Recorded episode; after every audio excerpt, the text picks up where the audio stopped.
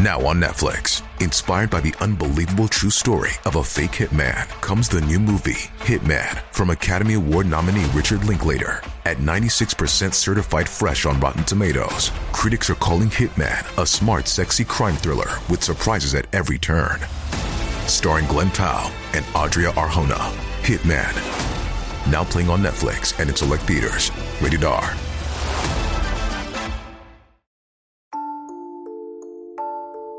ゆっくりの、怖い話。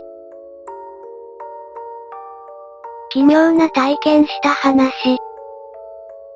オープンにチャンネル、VIP にて、奇妙な体験をしたというスレが立った。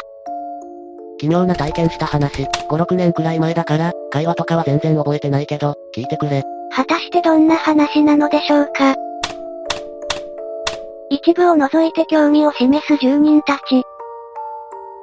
中3の時受験の話とかで親と大喧嘩して、家出したんだけど定期で行ける範囲まで夜道ふらふらしてたら警察の方に声かけられて、何してるの？一人、家どこ？とかまあ色々質問されてたけど全部無視してた。ってか今思うと私服だから警察じゃないかもしれん。そしたら、もうこんなところにいたの？みたいな感じで女性の方がかばってくれた。期待、ほうほう、パンツ脱いだ方がいい。風邪ひくから履いてなさい。その質問野郎はさっさと去っていって、その女の方に、かばってくれてありがとうございます、みたいに言ったら、何言ってんのよ帰るわよ、みたいな感じで今思うとこの人やばい人だしついていかない方が賢明なんだけど親と大喧嘩して、自暴自棄になってたからついていった。ついていったら普通の家で表札は俺の名字と同じ Y だった。その家行ったらすぐ夕飯だっけな？男の子とお父さんみたいな人もいたんだけど、俺がいても全然不思議がらないの。それどころか普通に接してきて、それで俺まだ名乗ってないのに父母っぽい人たちは俺のこと名前で呼ぶし、男の子は俺のことを兄ちゃんって呼ぶし、何かおかしいなって思った。怖い。まだ怖くないだろハゲ。絶対やばい話だって。恐怖を感じる住人たち。でもとても仲の良さそうな家族で夕飯食べながらニコニコ話したりしてた。ついていったものの他人の家のご飯とかバクバク食うほどバカじゃないから眺めてたんだけど、すっげえ家族みたいに接してくれるの。我が家の勉強勉強ばっかの父とテスト悪いとキーキーヒステリー起こす母と違って、受験勉強と家庭問題でちょっと頭おかしくなってたのかもしれない。そん時こっちが俺の本当の家族なんだって思って一緒にご飯を食べて男の子と遊んでテレビ見て。で気がついたら11時になってて我に帰った。すいません帰ります、とか、お世話になりましたごめんなさい、とか言った記憶あるけど、その家族全員疑問吹っ飛ばしたような顔してて、なんか色々話したと思うんだけどごめんちょっと覚えてない。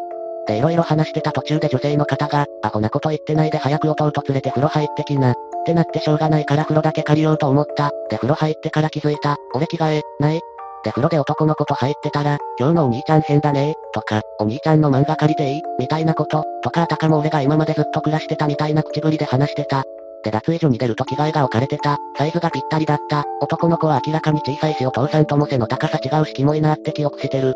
で2階上がると本当に俺の部屋があった。学校の教科書とかあって俺の字じゃないけど俺の名前書いてあってゾッとした。この家ちょっとやばいって思った。案外長かったな。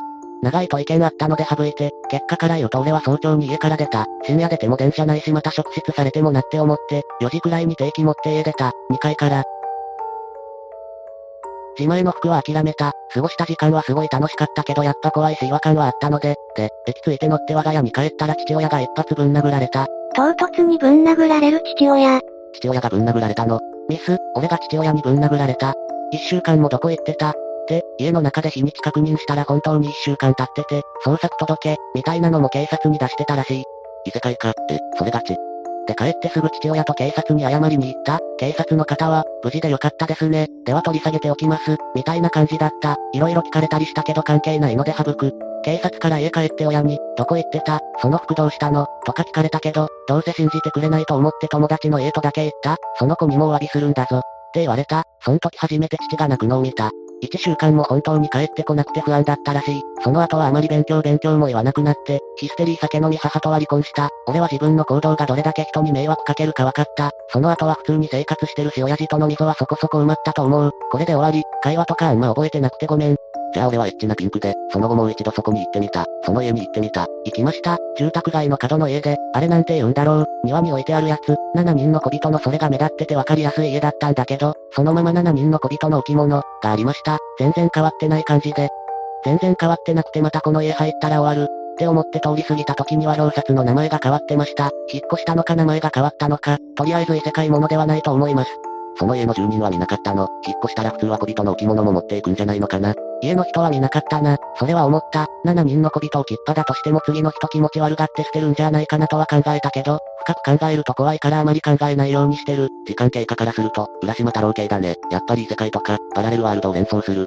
普通は捜索願いまで出してる状況で友達の家に行ってたって言ったら親も一緒に友達の家に謝罪しに行くと思うんだけどそうはならなかったの。どこ行ってた？って言われた時俺が友達の家って言って名前は、とか聞かれたけど意地でも友達の家って言ったら詳しく聞いてこなかった。じゃあもう質問がないようなのでさよなら。こうして1は去っていきました。いかがでしたか？果たして彼が体験したのは一体何だったのでしょうか？パラレルワールドに迷い込んだ、異世界に行ってしまった。もしかしたらそういった話だったのかもしれませんね。皆さんの中にもこういった奇妙な体験をした人はいるかもしれません。奇妙な体験談をお持ちの方はぜひお聞かせください。ご視聴ありがとうございました。また見てね。